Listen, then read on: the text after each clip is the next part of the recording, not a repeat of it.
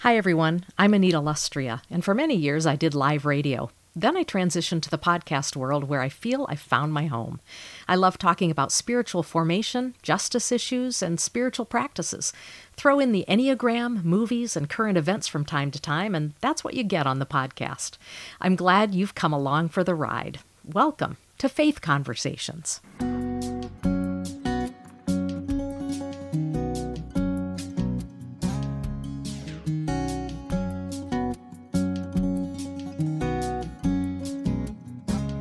Welcome to Faith Conversations, everyone. I have been looking forward to this podcast for quite a while. Uh, I have the joy of introducing, probably hardly needs an introduction to many of you, but, but to having Philip Yancey on Faith Conversations. I talked with him many years ago in my old radio uh, job with Midday Connection. Some of you might remember that. I think the book we talked about was Soul Survivor. And, mm. you know, I, I think back to that, I was a different person. I don't think I fully grasped Soul Survivor back then. and uh, so I'm really delighted to be able to talk with Philip today. He is the author of 25 books. Um, wow. I'll just say, wow. I think of like two that I've written and I go, no more, no more. I can't. 25. But he's a Philip Yancey is a beautiful writer. And I will say this now on the front end. Often I will read his books with um, a dictionary in one hand because he uses language so beautifully, and I'll run across words with some regularity that I am less familiar with. So, um, all that to say, I am delighted to have Philip Yancey on the podcast. So, welcome to Faith Conversations, Philip. Thank you, Anita. And I'm, I'm glad it was Soul Survivor that brought us together last time because it it goes with the book we're talking about. It, it does. Kind of my, my intellectual biography, the people who helped form me, and now I'm telling all the real personal, juicy secrets of my life. So, well, and isn't that interesting? I I was so excited when I saw you were um, putting out a memoir, and I did not know much of your story at all, and I have to say this I listened to your story on audiobook. That's how mm. I read your book. I love it when the author reads their uh, their own writing and you were the reader of your memoir i'm so glad and oh and it was so good i have to say the book was good but your reading of it and the things that you put into it like accents here and there you know mm. and oh so so much i highly recommend people listen to this on audiobook um, along, you know, if you read along, but it's so good to hear you read it. Um, your thoughts on on doing the audiobook what, uh, what was that experience like for you? And have you read your other books on audiobook or has that been outsourced to someone else? I haven't read that many of them maybe maybe five of the 25 okay. It's hard work. It yes it is. three or four days and i don't have a particularly strong voice and i come home exhausted well, first I stop by Dairy Queen or Baskin Robbins and get some ice cream just to soothe That's my right. throat after talking all day. But uh, I figure there are some actors who make their living and are good at that. But on a memoir, particularly, it's it's my story, and I know the people, and I, I want the inflections and the emphasis to go exactly where it, it went when I first heard those words. Love that, and that was my experience hearing it you know you yes exactly you know where to put the emphasis. I'm so curious uh, have you how long have you known i'll ask it that way how long have you known that you would likely write a memoir and why now? I've known for probably 30 years that i hmm. should write my story someday then in 19 or in 2006 i had this accident that was life threatening and i was lying i had a broken neck. I was lying there strapped to a bodyboard thinking about what have i not done yet that i'd like to do? And that's when i really got serious. I need to dive into this project and start accumulating notes interview people and ordering what i want to say in a memoir. And then i've spent the last three years actually doing it. And interestingly, a lot of things that were going on in the 1960s when I was living, when I was coming of age, are being repeated now. Yes. So we, you know, we thought the civil rights movement, well, that solved the legal issues. It's just a matter of kind of cleaning up and and being more loving to each other. And Mike, and now we're right back yelling at each other across picket lines and protests filling the streets in a very, very divided country, very, very divided church, much mm-hmm. more political and much more divisive than anything I knew politically growing up. So I think the timing is is good because it seems like every 50, 60 years in the United States, we kind of go back over the same issues over and over. We don't really solve them. We just kind of bring them to the to the surface. And there are a lot of parallels between my yeah. my era, the 1960s, and what's going on now. What do you think will change that pattern? I think that's a, an astute observation, certainly. But what, yeah, what do you think could change that pattern, or would, or might? It's hard to say. My first response would be strong moral leadership. Mm. So I think back Martin Luther King junior mm-hmm. He was so prescient in uh, saying changing the laws is not enough. Right. You can pass laws to keep white people from lynching black people, but you can't make them love. And, and our real goal is the beloved community and seeing people as individuals made in the image of God. I mean, that was so powerful. And then, of course, he got his life cut off. And Abraham Lincoln was the same way because uh, a lot of people in the North were calling for revenge and reparations. And, you know, we've got the South we're trampling on them. So let's go finish it off. And he said, no, we're not going to put these people in jail. We're, we're going to put down their weapons and we're going to treat them with humanity and try to build our country back again as a unified country. And then, of course, his life was cut, cut short. So he wasn't able to completely realize that dream. And I wonder some of these people that have the exactly right spirit, and then we just kill them, we knock them off, and they're never able to finish what they started. Mm. Strong moral leadership, and and and I think um, it also makes me think um, strong moral moral constituents in the yeah right you know in the in the country as well. Sometimes I think, oh, um, how. Uh, sometimes I have the thought, what what does my not opinion what what can i do that matters what can i do besides writing my elected officials what else can i do um, and and there is that sense of helplessness but um, yeah maybe this is moving us off track but I, it's it's something that this is an issue that i felt came up for me as i listened to your memoir but let, let's let's move back earlier in your life. Um, Philip, one of the things that you talk about um, is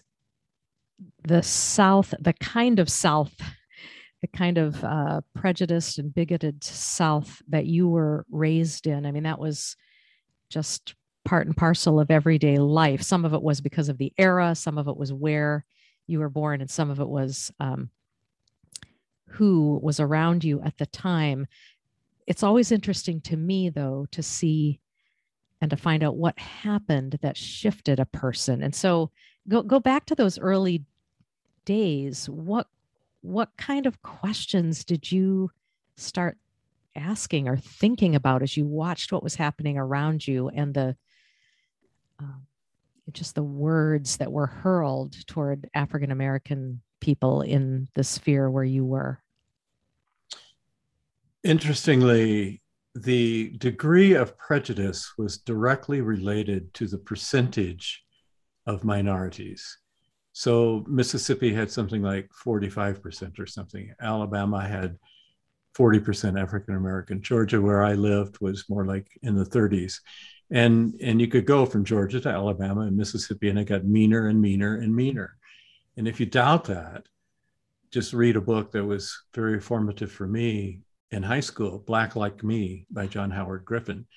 This uh, devout Catholic uh, journalist actually took chemicals to change his skin dark. And then he just describes the way he's treated one day because he's white, he's treated with respect. He can go anywhere, nobody questions him.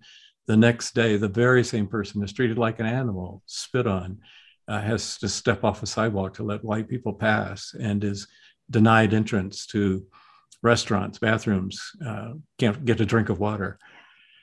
And that's that's a bit of the environment I was raised in. And the saddest thing is that the church was part of it. My church, which uh, had some very good qualities, but they refused admittance to any Black people, any African Americans. They actually printed up cards that the deacons would give out at the door if any if anyone would dare to enter. And later they softened a little bit. They would let, let them attend, but they wouldn't let them join the church. They had to sit in a special section. And I tell the story of uh, one person who tried to join. He liked the church, he applied for membership, liked their Bible teaching, and he was refused. He was a student at Carver Bible Institute, and they refused to let him in. His name is, is uh, Tony Evans. He's a mega church pastor in Dallas with about 10,000 people in his church and runs a very effective city ministry there.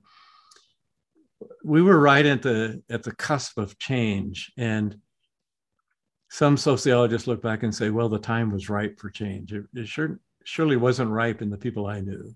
We didn't, mm. we didn't like it. Um, we, we like things the way we, the way they were, where Black people uh, were kept separate and we didn't really mix that much. It was a very segregated city. And when I was growing up, you know, you're a kid, you hear things in church, you hear things in school, everybody thinks the same thing. And then later, you find out some of these things were wrong. And the, the big turning point for me on the race issue was when I got a fellowship in, in late high school years at the Communicable Disease Center, now called the Center for Disease Control and Prevention. And I studied up because I knew my teacher was this renowned biochemist from an Ivy League school, and I wanted to impress him. He's going to be my mentor all summer and the door opens i meet him for the first time and it's it's a black man it's african american and my church had told me that people of color were cursed by god they could never rise above a certain stature of education and politics and everything never be a ceo of a company and alarm bells went off because dr cherry which was his, his name dr cherry defied those things that i had been taught and it's it's a it's important that we get things right. That became a crisis of faith for me because I started thinking if the church is wrong about race, maybe they're wrong about the Bible, about Jesus, maybe they're wrong about everything. And I went through a period where I just suspended my faith for a few years as I tried to sort those things out. And that can be a real wake up call. I, I feel for kids today uh, growing up, the issues and some of them are the same and some of them are different. So we've got a lot of kids who are turned off when they go to college and they find out their churches were anti-science. Right. And even even some of the divisions over masking and vaccines and um, you know if a church takes a really strong pounding the pulpit stance on one of those things and later you look back and say what was that about? That's there's nothing in the bible about that. It can really prompt a crisis of faith. You know, you at this point, we're just talking about you and some of your thoughts and experience, but you grew up with a brother. Mm. and you grew up uh, largely in a single parent home. Your your father died when you were um, how old? Um, One year old. Yeah, I, I, thought it was even yeah, oh, just barely over a year. I knew it was in that range. And uh, but when did you find out the real truth about how he died? Because that I'm wondering if that also added to the crisis of faith. I don't know. Mm. Well, you're right. It did. I was 18 when I found out the real story. I, I, obviously, I knew my father died. I, I, had no conscious memory of him, and we had this story of uh, this young man in the Navy who became converted, had a remarkable testimony converted at Pacific Garden Mission up in Chicago, where we mm. both used to live. Wow. Yeah. And uh, and then he contracted polio and died. I knew that, of course. But when Right, I was 18, I was going through a scrapbook showing my girlfriend, who became my wife, showing her different clippings about photos of the ancestors and who the Yanceys are. And this piece of newsprint fell out of the out of the scrapbook at my grandparents' house that I'd never seen. And it was an article in the Atlanta Constitution, major new- newspaper there. I recognized the picture. It was my mother, a much younger version of her, feeding my father, who was paralyzed from polio. And the story was their trust in faith healing. He had been in this iron lung for two months, and it was not a comfortable thing. It was Mhm. noisy and and just an awful situation. Got, didn't get very good treatment in this charity hospital. So a group of Christians who were planning to support them as missionaries in Africa got together and prayed and decided it could not possibly be God's will for him to, to die. Hmm. Why would God take someone, quote, take someone who is just 23 years old, who had a very bright prospect of a future ahead of him? Why would God do that? So they became convinced that he would be healed. Hmm. So convinced that against medical advice, they removed him from the iron lung. And when the article was written, it looked pretty good. He thought he was getting some movement back in his toe and was so much more comfortable in this little clinic rather than in the big hospital. But I looked at the date and it happened to be nine days before he died. Mm. And here is a story I had never, t- never heard, but later I filled in the blanks because my mother, who of course was one of those people who participated in that, I'm sure she felt some guilt, she felt disappointment, she felt, probably felt betrayal by God. She was trusting her future, and then boom, the future fell apart. But in her theology, you couldn't really feel disappointment or anger at God. Um, so she took it out in other ways. She took it out by deciding her two sons would fulfill her dream for her husband, which was taken away. And that started a motif in our lives that turned turned very sour Mm. because when we didn't seem to be on that direct path she became more and more frantic and a, a solemn vow of giving us to god ended up being more like a curse Mm. you either do this or god is going to crush you and we lived under that curse and my brother in many ways was broken by that curse Yeah. One of the questions that arose in me as I read your memoir or listened to it, I how did you handle writing the difficult parts about your story that included people who are still living? Mm. you know i i i have friends that say you know my book my story and and others who say no you've got to run everything past someone people when it's a memoir before you print it what what are your thoughts on that what did you do how did you handle that Well, that's by far the hardest part of writing this this particular book. I waited a long time. I'm 72, and uh, my mother is one of the characters in the book. She's now 97. She's still living, wow and and there are two ways you can you can approach that. One way, uh, Anne Lamott, who's a funny Christian writer, says, "Well, if you don't like the way I wrote about you, you should have behaved better." That's right oh i remember that It's- quote kind of cavalier. Another way, uh, and a person who was very helpful to me was a man named Frederick Buechner, who's still living and a great, great writer. And the defining event of his life was his father's suicide. I think Fred was 12 or something like that. But he was never allowed to talk about it, never came up, and never allowed to write about it. And he was, he had been writing for, I'm, I'm guessing maybe 20 years and had never written about this moment and and partly in fear of his mother Yeah. and her reaction and finally he decided i i don't have the right to write about I, I do have the right to write about my father's death and how it affected me not how it affected my mother not some of these other things but i've i've got my life that's the one thing i have you can't take it away from it from me and he went on to write a book called listening to your life That's mm. that's the one thing we writers have. My life is different than anybody else's. Otherwise, I shouldn't be writing because why why would we need two of us? yeah. And and that was helpful. And I I tried to be compassionate toward my mother and and careful. And I just um, I just say very very strongly, this is my perspective. It would your perspective would be very different. And we'd have to have everybody's perspective to find out what objective truth is, but this is how it affected me. And I'm I'm trying to be faithful to the scenes that I described. They happened. They happened as I remember them from my perspective. Right. And just just try to have integrity in the way I portray them. Yeah. Did she has she read the memoir? She hasn't. She has she can't really uh, read anymore. She has macular degeneration. Oh, okay. Um, I'm sure she'll hear, hear about it from some people. She's got some living relatives and some people who who know her.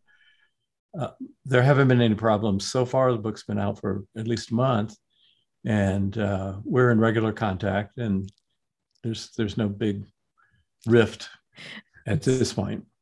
Uh, what about your brother, Marshall? My brother, has, yeah, has he read? Would he, he, read it or he did? He, he read did. it in in several versions. The first one he just sobbed all the way through it, and oh, wow. the wow. comment he made it he made was, "This helps validate my life." Oh, because I... he's always been the the black sheep, prodigal son, okay. and this gives some reason behind it. I can and, see that. Yeah. What did you think? What did, when he said that? I mean, what? Yeah. I had been afraid just when you tell intimate stories about anyone and and i i told a lot of things that he may not prefer everybody in the world know but he said no it happened it's true you were fair so thank you and he had kind of he had lived under this curse really and the fact that i identified it and stuck up stuck up for him and yeah. and didn't dismiss him as the bad guy um, I think meant a lot to him. Mm. And interestingly, Anita, there has been some progress in in our little family. Twice since I turned in the book manuscript, twice I've gotten them on the phone together uh, on a three-way conversation. The first time either has heard the other's voice in 51 years. Imagine no that. way, 51. Yeah. Wow. Yeah. Okay. And you know, it didn't go especially well. There wasn't any wonderful kiss and makeup scenes, mm, but right, right. They're at least talking. And then to my astonishment, I never could have predicted this. To my astonishment, my brother, on his own, without any prompting from me, wrote a three word card to my mother. And the three words were, I forgive you. Oh, wow. Which is, it's huge. It's just amazing. Wow. And and maybe the memoir had something to do with that. I, I hope so. So uh, the story is not over, even since I turned in the book. Wow, you know, which uh, you know, as I'm hearing you share that, um, it certainly makes you think. Uh, glad you didn't wait until all parties had passed away before he wrote that. I mean, right? right. and I, I thought that a lot. I at one point I thought, well, I'll, I'll uh, choose a publisher and just write into the manuscript you know, or to the contract, this can be published after the death of so and so. And then I thought, well, is that fair? Hmm. Because now at least my mother, if she doesn't like something, can say, well, Philip, he makes up stuff. You can't trust him. He can, she can refute it. But uh, if I waited until all parties were dead, they couldn't do that. Uh, they couldn't even disagree with me. yeah. I, I wrote, I mean, it was really memoir, it wasn't um, promoted in that way, but a book um, published by Zondervan back in 2010 called What Women Tell Me, because a lot of women mm. would email me from the radio show and, and, um, and it was kind of what I never told them um, about my life. But um, I had someone say, well, if that's how you remember it, that's not how mm-hmm. you know, and, right. there's that certainly can happen, but you, you know, you, you, if you stay true to how you were affected, how that's so interesting. I love hearing that story that, yeah, this, the full story is not yet written and that. There's been some movement in your in your family. Yeah. Oh, wow. Um, one of my questions also, Philip, is a, a life lived. There's so much that could be included. I mean, how do you choose? And and did you already know before writing and putting, you know, all the work in, collecting the stories, et cetera? Did you already know that there was a, a certain theme to your life that was going to come through? And I and I want to ask you what what you would say that theme is. Or did that theme emerge as you gathered the stories and information? It did emerge. I I felt like I was given a thousand piece jigsaw puzzle, mm. all the little stories, all the memories, and but no picture on the cover and nothing to guide me. And so it's hard finding these t- all you have is the shape and yeah. finding ways to put them together but gradually after many many hours a picture emerges and mm. for me this became kind of the prequel or the backstory to other books i've written because no matter where i start or what i'm writing about it, it tends to revolve around one of two themes theme of suffering and the mm-hmm. theme of grace yes and, and suffering I now see it as a gift that I was put down in um, in an extreme environment, an extreme uh, toxic church environment, and an extreme family environment. It's a gift because I survived. It wasn't a gift for my brother, but it was a gift for me as a writer because I I often write about that topic of suffering. Can can wounds be healed? Well, they they don't go away. You still have scars, but they can be healed and I, I, had some pretty severe ones and can write about that. And then the topic of grace, because that's what the church is supposed to be all about, but sometimes it's not. Yeah. And people tell me their their sad church stories, and very often I say, "Oh, it's it's worse than that." Let me tell you mine. oh, right, exactly. And and I and uh, it, let me just you know to say that tenfold. I I, I so want to commend your memoir to people because yes i just had no idea that the toxic scenario that you were that you grew up in and yeah. But even that you know, what i learned my brother helped because my brother's response was i'm going to get as far away from that cultic group as possible. I'm going to do the opposite of everything that they believe. And he did and it was many of those choices were self-destructive they didn't it didn't help. He, he went for freedom, but often when people choose freedom, they choose addictions that become a kind of slavery, which he did. And and I learned too, um, it would be a bad trade to sacrifice the potential to have a relationship with the God of the universe because of the way you got treated in church. I I understand church problems. Believe me, I understand them.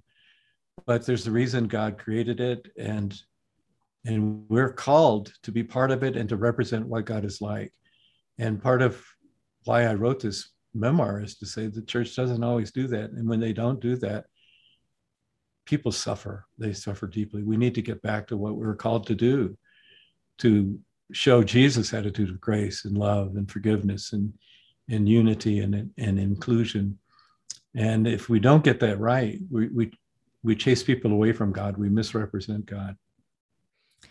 I think of uh, even when you talked about the wounds, it made me think of Henry Nouwen, hmm. his book and his phrase, you know, wounded healer. And we all can be that if we, depending on what we choose.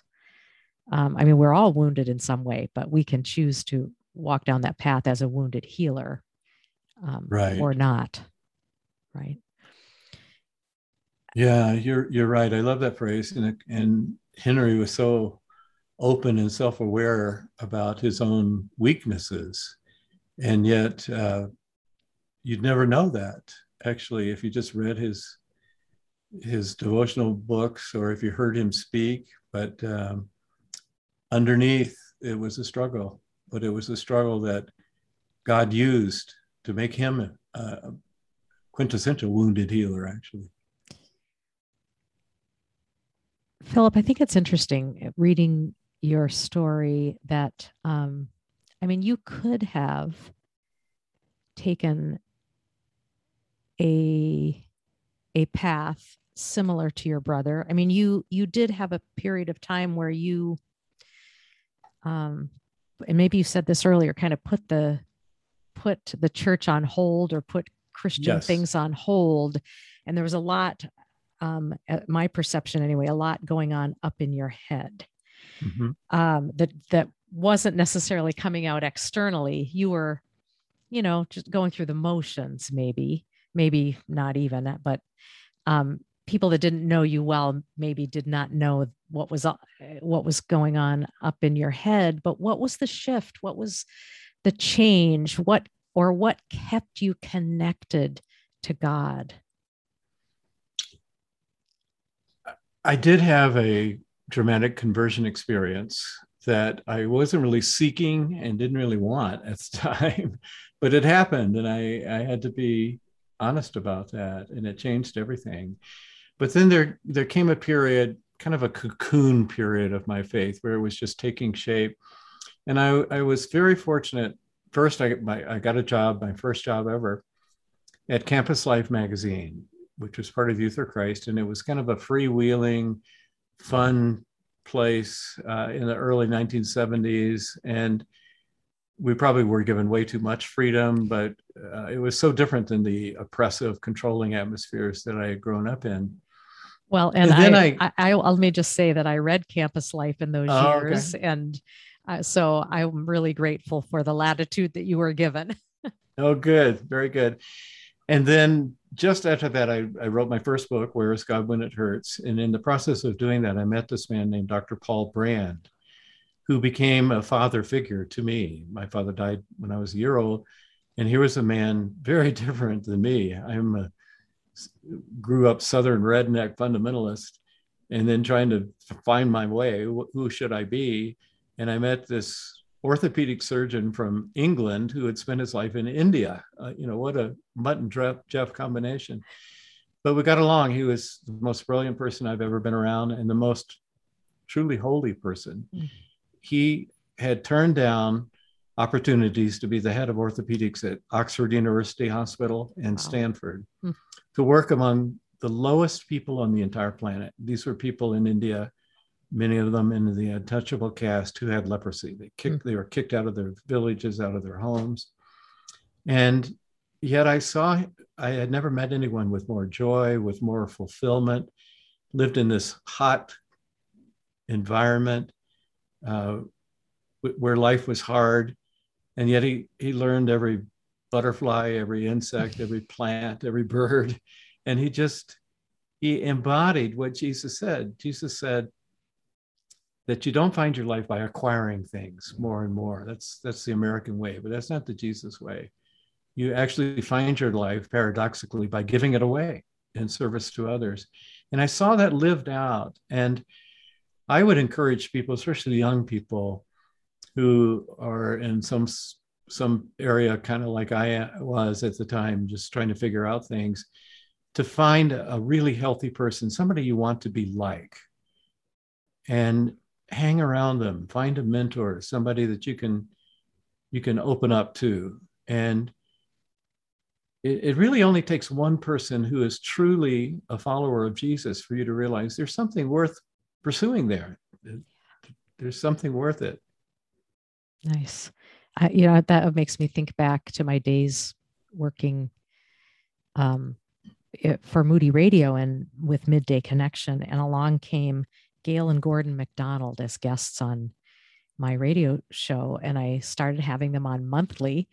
I knew the audience was benefiting greatly, but I was benefiting so much with the before the program conversations and the after the program mm. conversations and they just poured into me um, and built me up in ways that i didn't even recognize or realize at the time so i i love that that recommendation um, mm. it it can be life changing for someone yeah it really can i i remember speaking at dr brand's funeral he died in 2003 and i said we had a strange exchange because I gave words to his faith.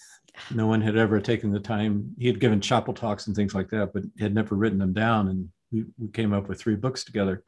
But I said, in, in the process, he gave faith to my words. Oh, yeah. Because I could write with integrity about him. And I needed that period. Mm. Well, long before I could write a book about Jesus or about prayer or mm. any of those things, I wouldn't have been ready at all. I, I needed that cocoon period to let faith take shape.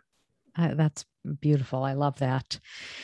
Um, where you know what do you what do you authors are always working on the next thing my guess is you're already writing or have maybe already written i don't know the next thing where where does an author like philip yancey go after writing uh, a memoir I haven't started a new project. I would like to write a book about some of the things I've learned about writing. Oh. I've spoken at writers' conferences and and seminars and webinars, things like that. And I'd like to get that down just to, to be kind of a mentor to, to newcomers in the craft. Nice.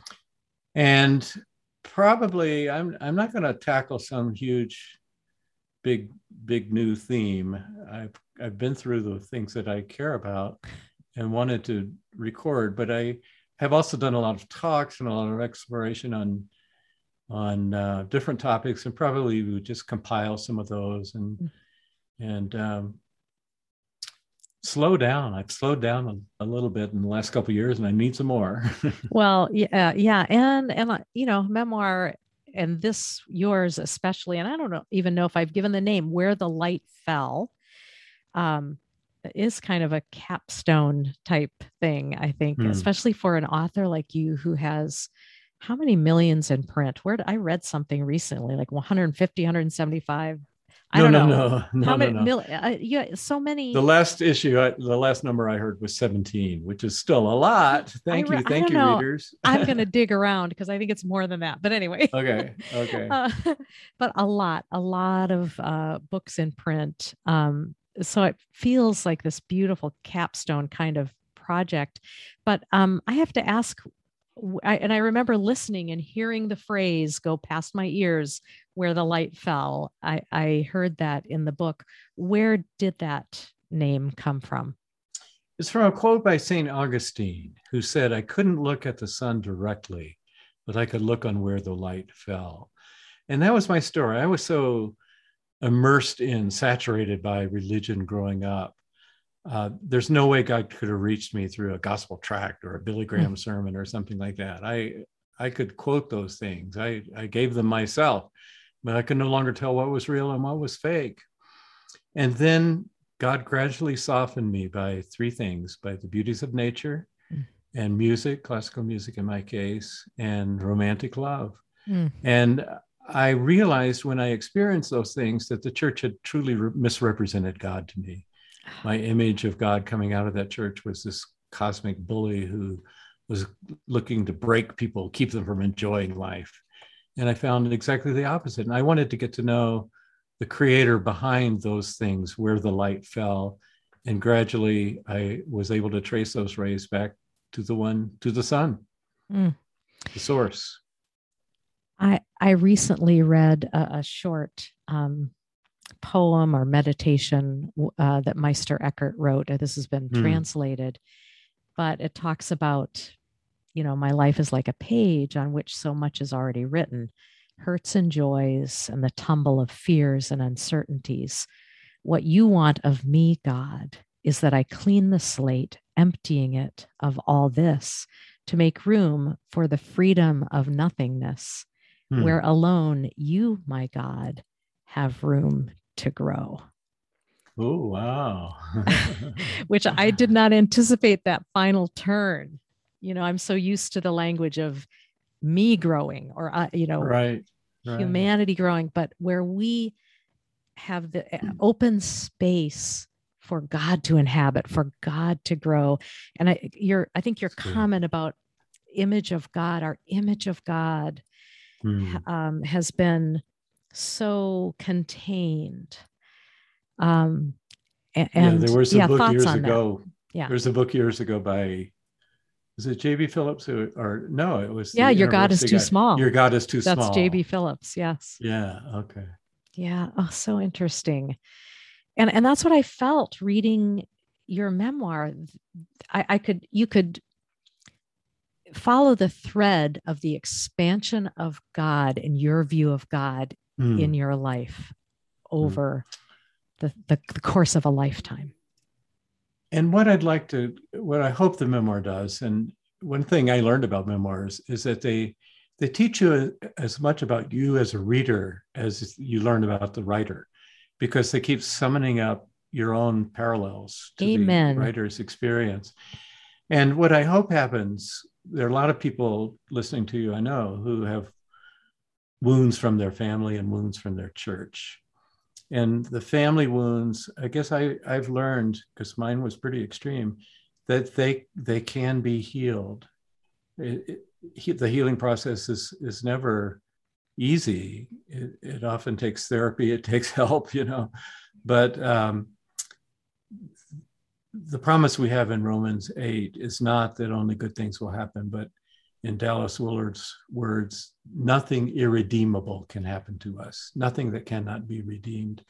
And I, I, I believe my story is a redemptive story, thanks to God. Yes. And both the extremes of the family and the extremes of the church. And I want to give hope to people who who can't see that. They're not looking that far over the horizon yet.